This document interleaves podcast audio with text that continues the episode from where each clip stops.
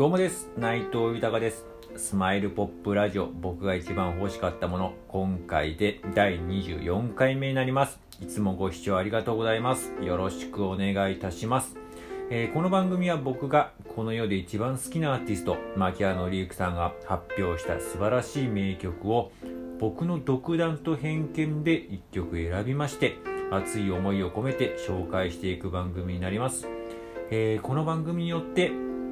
改めて牧原紀之さんの素晴らしさを知ってほしいという思い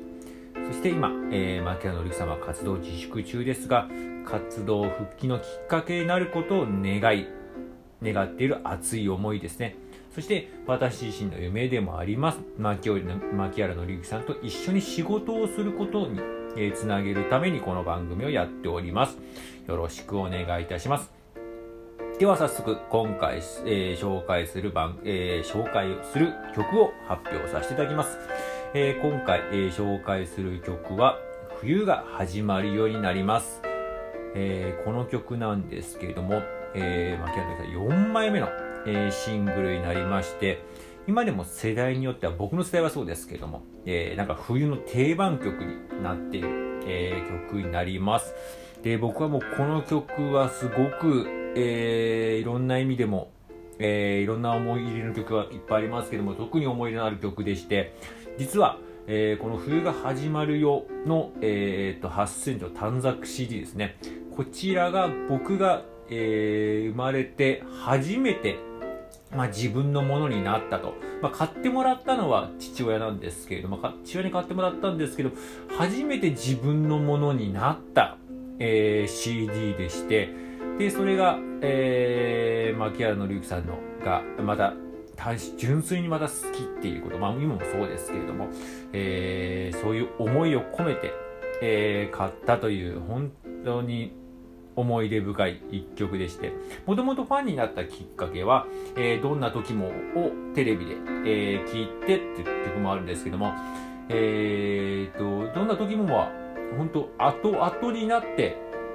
本当に大人になってからシングル買ったんですけども、冬が始まるように関しては、初めて自分のものになった、えー、CD になります。もうね、今でもやっぱイントロ聞くだけであの時の思いとか、やっぱこうドキドキなんですよね。いくら父親に買ってもらってどれを買いに行こうと。でもその時からもう牧原紀之さん本当に好きでうん。なんかも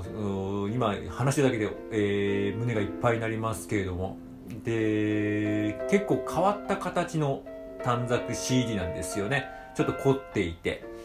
なんかそのジャケットとかも今も手元にありますし今目の前にもありますけれどもそれを見ただけでもこうグッときますね。えー、なんでしょう、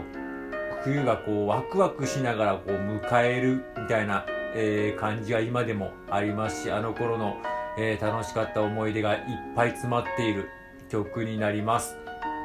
では早速紹介させていただきます。えー、牧原紀之さんで冬が始まるようです。